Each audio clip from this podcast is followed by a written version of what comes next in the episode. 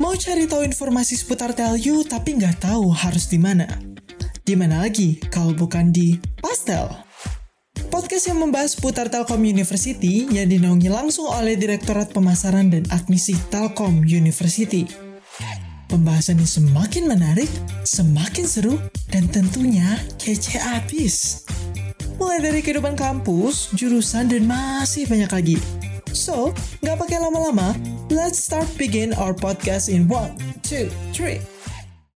Assalamualaikum warahmatullahi wabarakatuh. Hai Talutizen. Udah lama ya kita nggak ketemu nih di acara yang paling dinanti-nanti nih sama kita semua. Bersama aku Indra pastinya di mana lagi kalau bukan di Pastel Podcast Talu. Gimana nih liburannya Talutizen? Semoga udah fresh kembali pikirannya dan tentunya kan tahun ini tuh kita sudah bisa berkumpul bareng keluarga ya selama liburan dan itu sih makes us happy gitu lah teman-teman.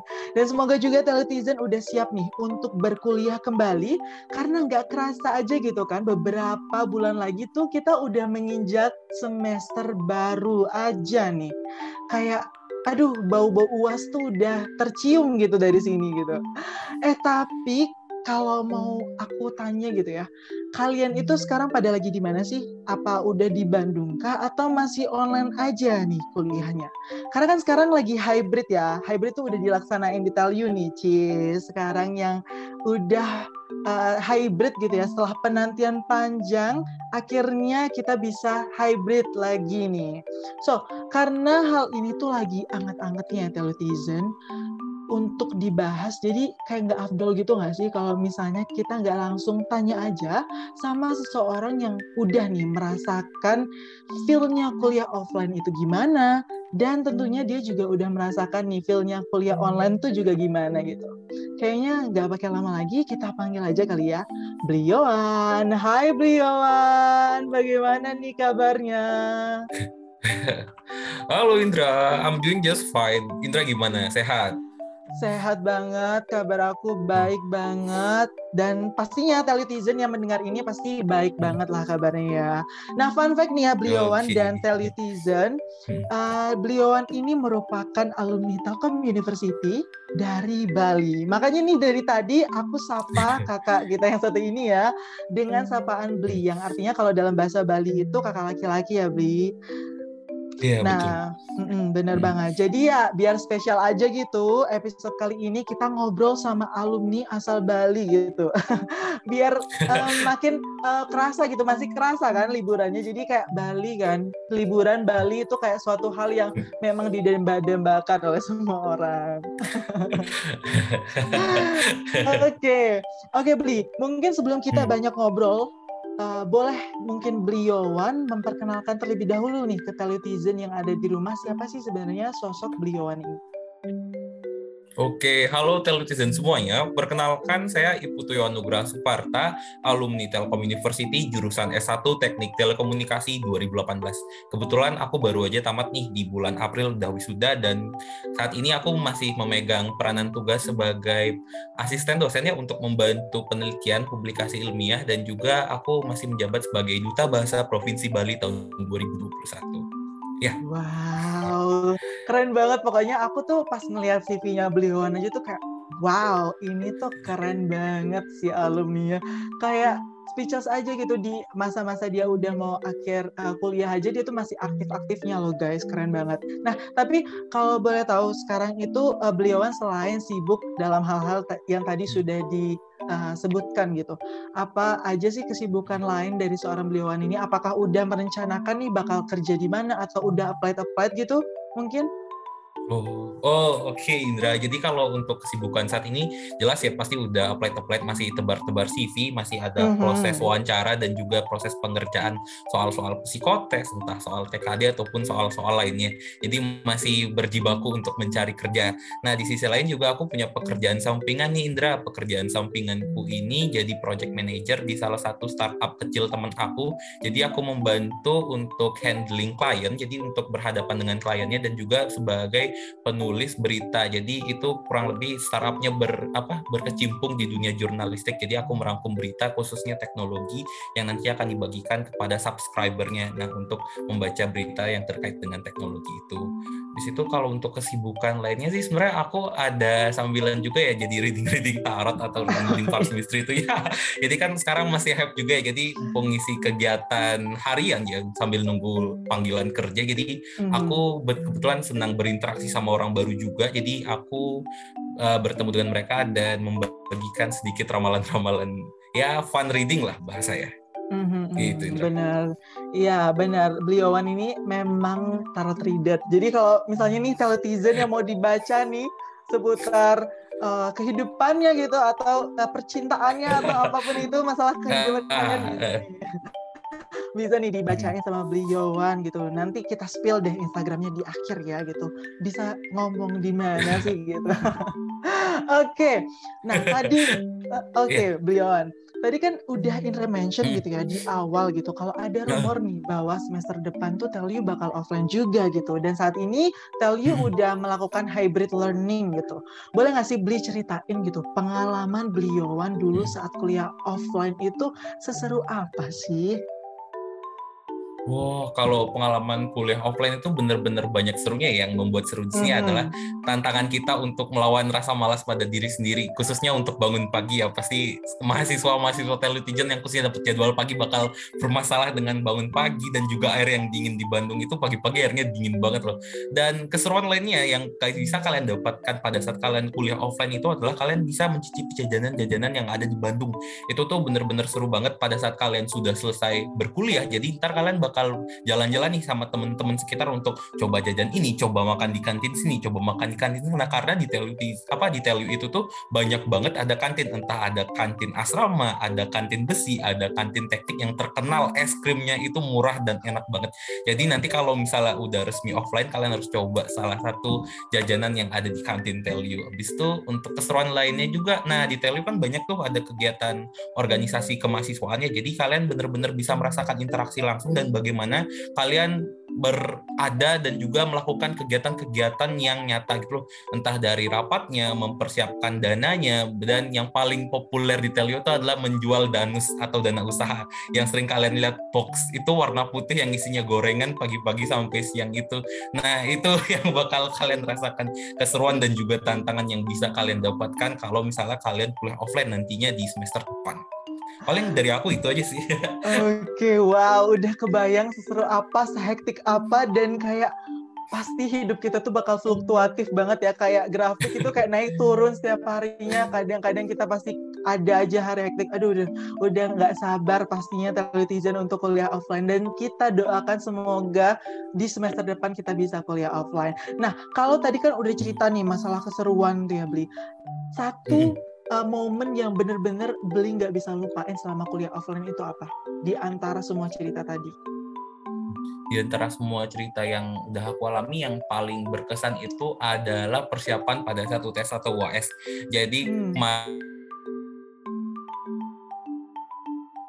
bener-bener belajar belajar yang begadang karena banyak yang masih kurang materinya. Habis itu yang temen yang belum ngerti jadi ngajarin mereka. Dan itu keseruannya itu tuh nggak bisa di offline di online kan gitu loh.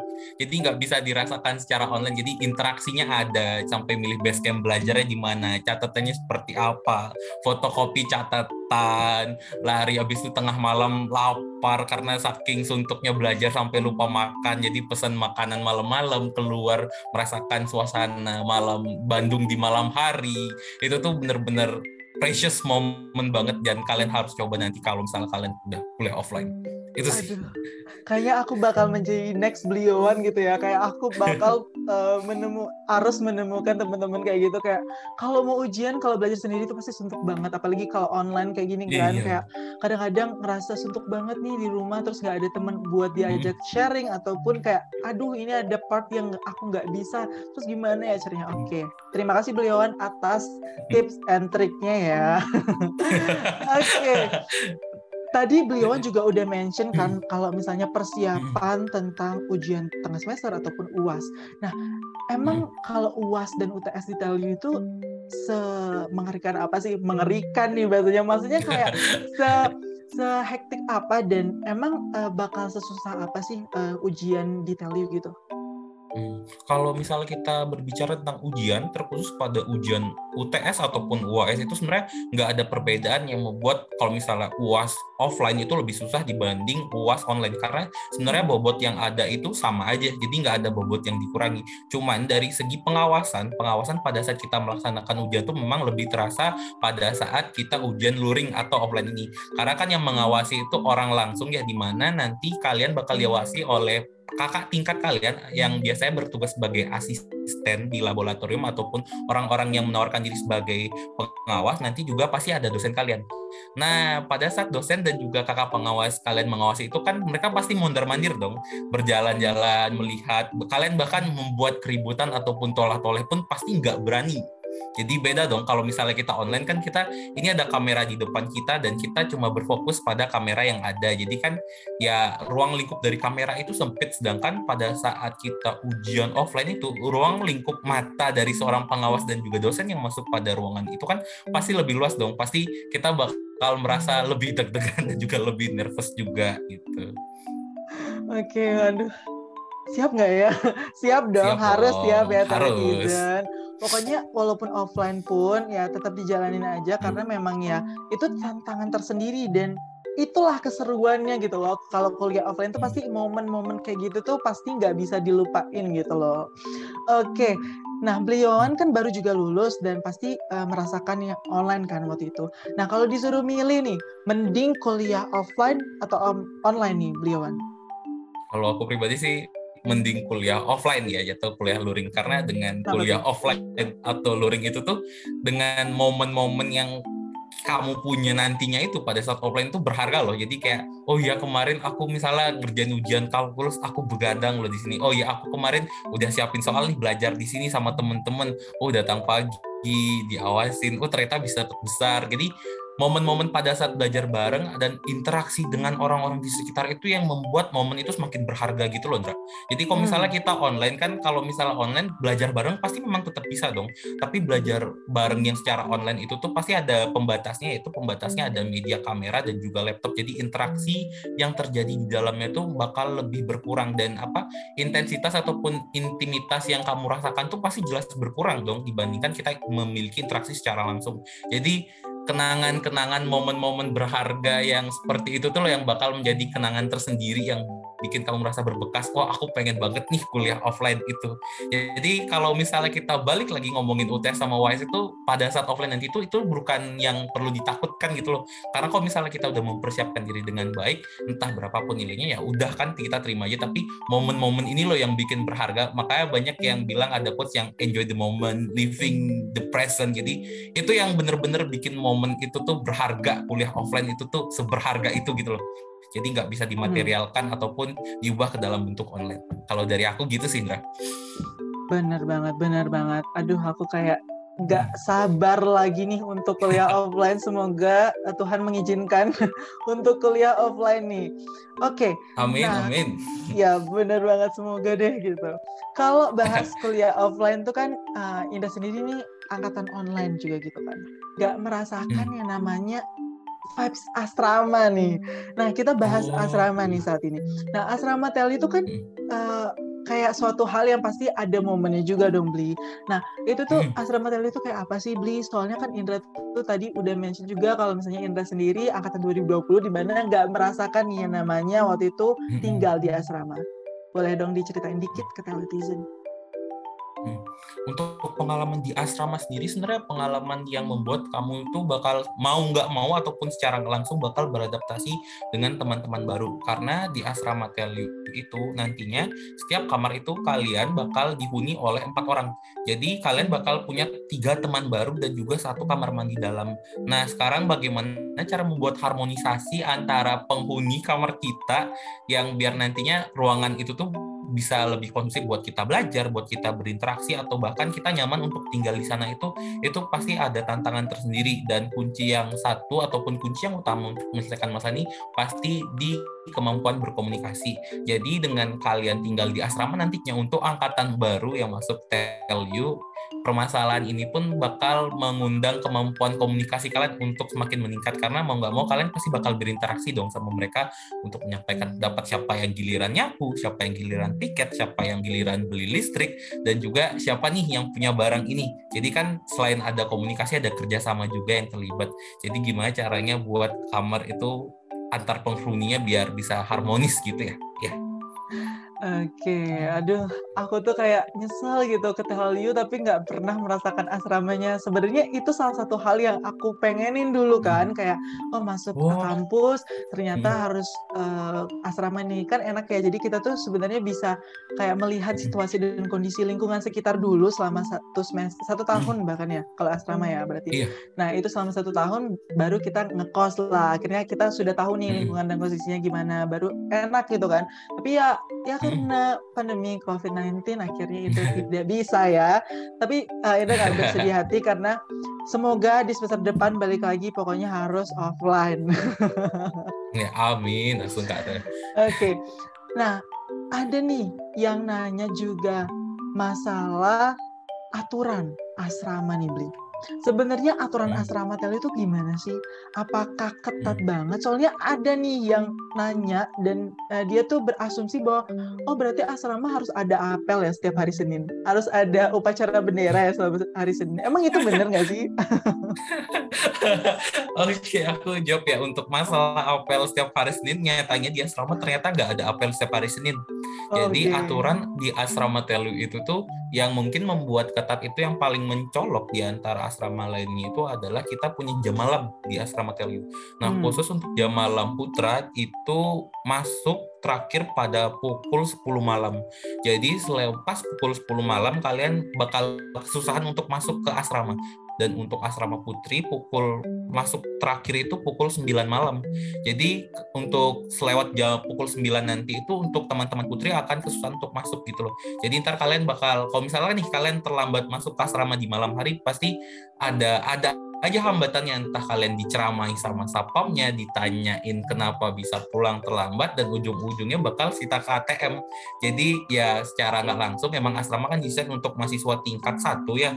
Jadi dengan ini kita bisa membiasakan diri untuk bertindak disiplin terhadap hmm. waktu. Karena kalau misalnya kita nggak disiplin kita nggak bisa masuk dan ujung-ujungnya KTM kita disita. Karena kalau misalnya kita kuliah offline atau luring ini sendiri KTM ini penting sekali sebagai identitas pengenal dan untuk presensi kita. Karena hmm. ada beberapa dosen yang bahkan nggak menerima kalau misalnya kita nggak bawa KTM tapi kita hadir secara wujud nih secara nyata kita hadir di kelas tapi kita ketinggalan KTM di kamar. Jadi ada beberapa dosen khususnya di jurusanku ya yang mungkin agak strict ataupun agak ketat untuk masalah KTM ini. Jadi dengan kita nggak bawa KTM kita dianggap tidak hadir. Wah sayang banget kan karena kita padahal udah hadir secara nyata 100% berwujud tapi dianggap tidak hadir karena KTM kita disita nih sama sama sapam nah itu permasalahannya. Jadi ya lebih ke ini sih kedisiplinan kita terhadap waktu. Itu sih Ya benar, berarti dari sisi waktu, tapi kalau untuk apel atau upacara bendera setiap hari Senin hmm. itu nggak ada ya guys. Terus juga kalau katanya ada. ada tuh ada banyak yang bilang kayak mandinya juga diatur gitu. Emang iya mandi diatur di asrama? Nggak ada, mandi nggak ada diatur. Iya kan, setiap asrama tuh kalau aku tahu punya kamar mandinya sendiri gitu kan. Jadi kamar mandi -hmm. pribadi di dalamnya. Jadi kalian tenang aja, don't worry guys, just be happy. Pokoknya kalian bisa bertemu dengan teman-teman kalian dari seluruh Indonesia Indonesia bahkan. Soalnya Telyu tuh uh, mahasiswanya tuh banyak dari Sabang sampai Merauke, ada deh semua gitu. Nah, ada ini hmm, nah ini ngomong soal asrama hmm. juga beli. Uh, rumor-rumornya juga itu banyak yang um, bilang kalau misalnya banyak event-event menarik di asrama ini. Hmm. Nah, selama beli menjadi uh, bagian dari asrama itu, event-event apa sih yang ada di asrama ini kok bisa dibilang menarik kayak gitu? Hmm. Oke, mungkin aku cerita pengalamanku sedikit ya sebagai senior residen. Berarti hmm. di bahasa kasarnya itu kakak tingkat yang tinggal di asrama yang berperan sebagai kakaknya adik-adik mahasiswa baru. Okay. Jadi untuk event di asrama sendiri itu tuh bener-bener banyak kegiatan beragam ya yang bisa kalian temukan selama satu tahun. Yang pertama nanti ada uh, dom tim ataupun tim di asrama yang bertugas itu bakal membantu senior residen ataupun membantu teman-teman di asrama nanti ke depannya beradaptasi hidup di asrama selama setahun ke depan. Di sisi lain juga ada kegiatan event mingguan ataupun per dua minggu sekali yang di mana event ini tuh mengasah kreativitas kalian. Jadi ada yang namanya misalnya dom saving trash. Jadi kita bakal mengumpulkan sampah tiap gedung dan nanti bakal dikelokan. Jadi pengumpul apa itu pengumpul sampah terbanyak bakal mendapatkan penghargaan dan mendapatkan penghargaan. Selain itu kalian juga bisa mendapatkan TAK atau transkrip aktivitas kemahasiswaan. Nah kalau di Telio kan ada tuh syarat minimum biar kita bisa lulus adalah mengumpulkan TAK sejumlah 60. Kalau sekarang ada aturan baru yang mungkin pakai 1, 2, 3 sampai yang maksimal 4,0 gitu kalau nggak salah. Selanjutnya itu sekian kegiatan dom saving trash itu ada dom interaktif. Jadi kita dia warga di asrama tuh bakal diajak melakukan kegiatan pengmas. Jadi pengmas keluar asrama dan berinteraksi dengan anak-anak sekolah dasar, mengajarkan cara melukis dan dasar ataupun mengajarkan hal-hal lain yang bermanfaat. Lalu ada dom environment. Nah, dom environment itu nah, salah satunya itu tadi ya kegiatan Pengmas dan juga ada yang dom go green. Jadi ada kegiatan menanam pohon dan juga kegiatan olahraga-olahraga lainnya itu namanya dom sport. Jadi olahraga ini itu dikemas cara menarik mungkin. Jadi ada perpaduan budaya gitu ya. Jadi bagaimana cara kita tetap berolahraga tapi ada mengunsur kebudayaan. Jadi mungkin permainan anak-anak zaman dulu seperti main enggrang ataupun main apa ya bahasanya itu. Aku lupa bahasa permainan apa. Itu tuh permainan tradisional yang dikemas sebagai bentuk hmm. olahraga. Jadi kan menarik banget tuh. Dan yang paling menarik sih ya paling menarik itu ada namanya Dom Food Festival. Nah, jadi teman-teman di asrama itu itu bakal diminta untuk membawakan makanan di tiap daerahnya. Nanti bakal dikumpulkan dalam beberapa stand yang ada. Nanti ada kumpulan stand makanan khas Jawa Barat, Jawa Tengah, khas Kalimantan, khas Bali, atau bahkan sampai khas Papua itu. Jadi dikumpulkan dan itu pun tidak dipungut biaya. Jadi kegiatan ini bersifat sukarela. Jadi teman-teman bisa datang membawa makanan dan nanti pada saat malam acara kalian bisa mencicipi makanan lainnya secara gratis. Jadi ada barter-barter tuh dan di akhir tahun bakal ada kegiatan yang namanya Dom Award. Nah, Dom Award ini merupakan penghargaan bagi asrama yang aktif ataupun anggota-anggota penghuni asramanya aktif dalam mengikuti kegiatan di asrama dan juga ada bentuk penghargaan lainnya. Kalau nggak salah itu ada namanya putra putri asrama. Jadi kalian bisa menjadi duta atau ambassador yang bertugas untuk mempromosikan kegiatan di asrama dan mengajak nantinya mahasiswa-mahasiswa mahasiswa-mahasiswi baru untuk aktif berkegiatan. Jadi selain kalian bisa dapat senang-senangnya juga kalian bisa dapat sehatnya juga kalian bisa dapat pengmasnya juga yang dan terpenting kalian bisa dapat TAK yang bertujuan untuk membantu kalian tamat dari tali. Jadi sebenarnya kegiatannya lengkap banget sih dan wah gitu loh. Sayang wow. aja buat dilewatkan ya. Iya benar banget. Aku udah kayak ngebayangin itu banyak banget kegiatannya dan positif semua dong tentunya ya beliauan. Kayak menurut aku Betul. bagus banget gitu loh. Kayak banyak kegiatan yang kayak tadi uh, apa menukarkan uh, sampah itu kan itu salah satu bentuk kepedulian kita terhadap lingkungan gitu kan. Kayak generasi muda sekarang tuh kadang-kadang lupa akan hal itu. Sebenarnya itu itu penting banget gitu untuk masa depan kita juga dan banyak banget hal yang diajarin kayak culture juga tadi ada budaya juga dan olahraga juga nggak dilupain untuk jaga kebuga kebugaran kita gitu. Dan juga yang paling aku memang aku aku nantikan sebenarnya di dorm ini atau di asrama ini tuh dorm food festival ya karena kan pengen nyicipin gitu ya makanan-makanan iya. dari daerah lain gitu. Hmm tapi sayang angkatan 2020 ya bun Iya nggak apa-apa. Nanti mungkin iya. aku bisa nyelip-nyelip dikit kayaknya ya. Nanti ah aku bisa, aku aku mau aku mau aku mau makanan itu. Oke. okay. Tadi kan beliauan tuh menceritakan hal ini tuh sangat excited ya karena beliauan juga hmm. sendiri sebagai SR. Nah, kenapa waktu itu beliauan memutuskan untuk jadi SR? Apa alasan beliauan sebenarnya? Gitu. Alasan kenapa jadi SR ini sebenarnya aku dilandasi ketemu sama SR yang benar-benar berdedikasi menurut aku. Jadi hmm. dengan bagaimana cara abang ini tuh menteri aku bahkan aku tuh bisa senyaman itu gitu loh tinggal di asrama bagaimana hmm. cara dia berkomunikasi dan bagaimana cara dia mengayomi anak-anak mahasiswa baru itu tuh bener-bener membuat aku tergugah gitu loh Dra. jadi bener-bener ih kok kayaknya seru ya kita bisa berinteraksi dengan orang baru dan juga kita bisa mendapatkan sesuatu selain itu juga kita bisa berbagi menjadi orang yang bermanfaat nih buat orang-orang di sekitar dan kita bisa memberikan dampak nyata gitu loh terkhusus pada mahasiswa baru jadi atas dasar karena emang aku suka berinteraksi sama orang baru dan aku juga tergugah nih hatinya pengen jadi seperti abang ini. Akhirnya aku memutuskan diri untuk daftar SR dan ternyata lolos diterima gitu. Wow alasannya hmm. sangat uh, apa ya positif gitu loh. Kalau ada nih hmm. temen aku aku tanya kan eh kenapa kamu pengen jadi SR gitu sebenarnya ada nih gitu. Hmm. Dia cerita, memang uh, aku pengen uh, biar dapat uh, apa namanya nggak ngekos. Nah itu kan ada alasannya kan, karena kan iya. karena kan memang benar itu bakal Bener. tinggal di asrama gitu. Jadi guys itu salah satu iya. keuntungan iya. juga jadi seorang SR. Enak sih, pokoknya segala uh, uh, kebutuhan kayak tempat tinggal tuh ditanggung gitu lah ya dari Telkom University. Iya. Kalau kalian jadi SR nanti. Nah Lanjut nih Bli, kalau dilihat dari CV hmm. beliauan juga salah satu mahasiswa yang aktif banget dulu. Kayak tadi udah jelasin beliauan tuh uh, produktif banget deh pokoknya jadi SR. Bahkan kalau dilihat dari CV tuh menang lomba juga gitu kan. Nah ini sebenarnya pertanyaan yang banyak banget ditanyain dan sering kali ditanyain tapi Indra juga pengen tahu sebenarnya dari sudut pandang atau perspektif beliauan sendiri bagaimana sih cara manage waktu uh, dari sudut pandang beliauan itu. Apalagi kan nanti kita bakal kuliah offline ya. Itu tuh bakal beda banget sama kuliah online. Itu gimana Bu? Nah, jadi sebenarnya kalau misalnya kita lihat perbandingannya antara kuliah offline sama kuliah online, memang ternyata kuliah online ataupun kuliah daring itu memberikan keuntungan kita tersendiri karena kita nggak perlu banyak bergerak ke kanan kiri, cuma cukup duduk menerpa layar dan akhirnya udah gitu aja kan udah selesai. Tapi sedangkan kuliah offline ini tuh emang kita harus perlu aktif jalan ke kelas, jalan cari makan, jalan. Jadi waktu itu banyak terbuang di kegiatan dalam perjalanan ya. Ya kan Ra, jadi dengan yep. itu tuh bagaimana aku menyiasati waktu dan juga bisa men-spare waktu untuk mengikuti kegiatan organisasi dan juga ikut berlomba itu sendiri pun aku biasanya tuh memotong waktu belajar.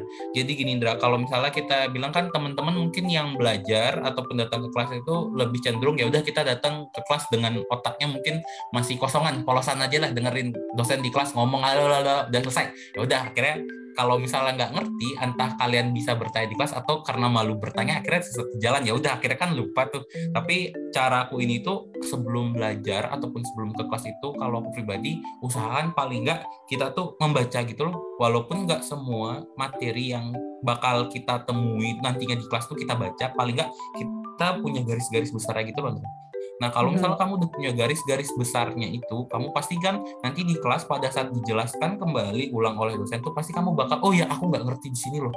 Jadi entah kamu bisa bertanya pada teman di sekitarmu pada saat offline atau bertanya langsung kepada dosen. Entah yang mana kamu nyaman itu bebas ya, tapi aku emang lebih nyaman tanya ke teman sekelas dulu ataupun tanya teman di sebelah. Nanti kalau misalnya emang dia bisa menjelaskan ya udah oke. Okay. Kalau misalnya emang enggak ya mau nggak mau kita harus bertanya dong pada dosen karena teman di sebelah nggak tahu saya nggak tahu lalu ntar siapa yang menyelamatkan kita gitu loh siapa yang menyelamatkan kami mau nggak mau kan pasti bakal bertanya entah itu aku ataupun aku meminta temanku bertanya ke dosennya. Jadi dengan cara seperti ini tuh ini terbukti untuk menghemat waktu untuk kamu belajar ataupun mereview materinya nanti. Jadi pada saat nanti misalnya kamu bakal ketemu kuis nih, jadi Hamin satu itu kamu nggak bakal terlalu repot gitu loh untuk berpikir, aduh ini kok nggak ngerti ini, aduh, aduh ini gimana ini. Pikirannya nggak terlalu hektik untuk memikirkan materi yang sebelumnya ternyata kamu belum mengerti. Karena dasarnya kamu udah ngerti secara garis besar, nanti pada saat kamu merecall ataupun mengingat kembali materi-materi yang bakal kamu ujikan ataupun muncul di kursus itu, itu bakal lebih mudah. Jadi secara langsung kamu memotong waktu belajarmu. Nah dengan kamu memotong waktu belajar di kelas, jadi kamu bisa mengalokasikan waktu untuk organisasi dan juga untuk lomba. Jadi buat teman-teman mungkin Indra kan sekarang lagi semester 4 ya kalau nggak salah. Jadi ya, dengan benar. sekarang kalau misalnya nah, nah kalau misalnya sekarang tuh kalau menurut aku ya di semester 1 sampai semester 4 nih uh, waktunya coba-coba celup-celup aja tuh. Maksudnya celup-celup itu seperti apa? Uh, ikutin aja nih kok kayak aku tertarik ya ikut misalnya kayak Indra ikut marketing crew nih jadi hmm. podcaster nih ataupun jadi pewara nih seperti apa? Kamu nyaman nggak misalnya selama enam bulan atau setahun? Kalau misalnya emang nggak nyaman ya udah aku mau coba yang lain nih.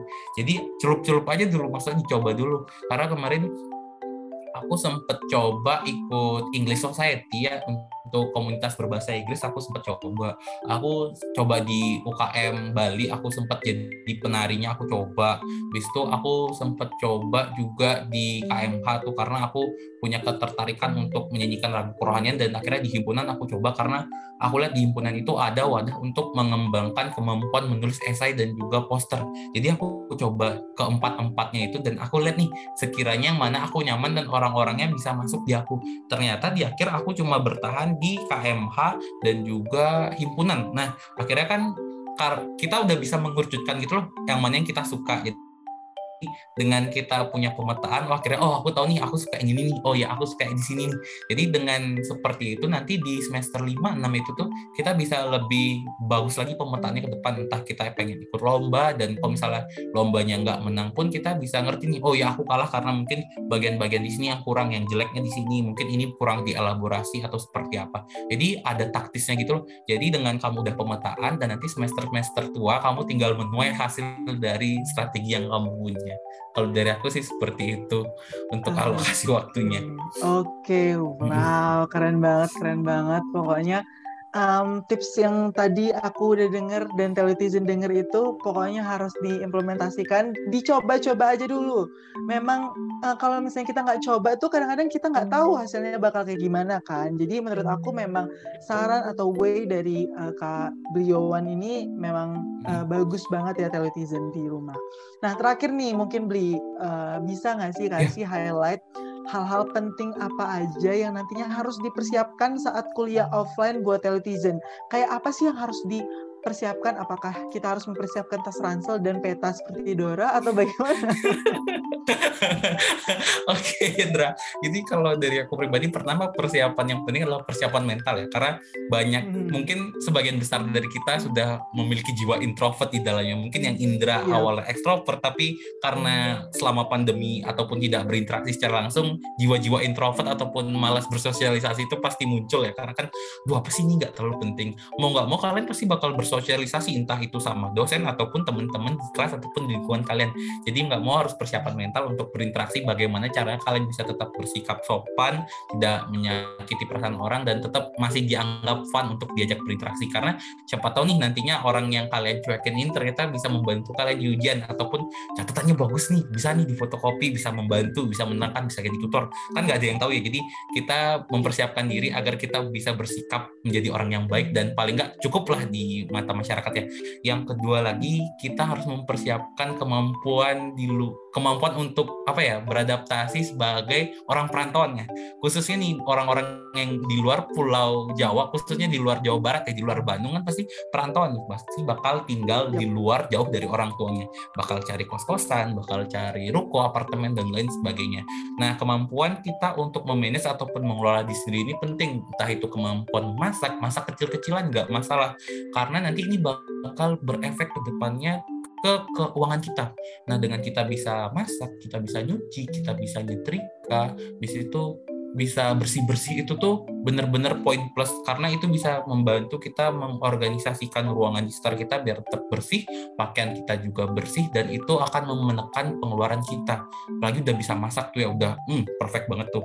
Karena nantinya tips terakhir yang aku pengen bagikan tuh adalah tips mengatur keuangan Telu itu tuh berbagai macam jenis makanan dari makanan yang murah dan over price itu ada semuanya gitu loh dari yang bener-bener murah kayak ih murah banget nih gitu bahkan sampai yang pricey sepricey pricey ada itu tuh gampang banget dicari di Telin. Jadi kemampuan kalian mengelola pengeluaran kalian itu sangat penting. Jadi paling nggak 50% nih ya udah banyak banget ya ini diasosiasikan untuk kemampuan makan dari awal sampai akhir bulan. Nanti 30%-nya asosiasikan uang apa bekal bulanan kita untuk pengeluaran sehari-hari sehingga nanti 20%-nya kita bisa punya tabungan ataupun punya uang dingin yang nantinya kalau misalnya nggak tahu ya kan misalnya ada musibah atau gimana kita masih punya uang untuk membantu diri kita sendiri entah itu pengobatan atau yang lain sebagainya. Jadi dengan hidup di perantauan itu kita masih bisa menabung gitu loh dengan kita punya skill-skill yang tadi aku jelaskan.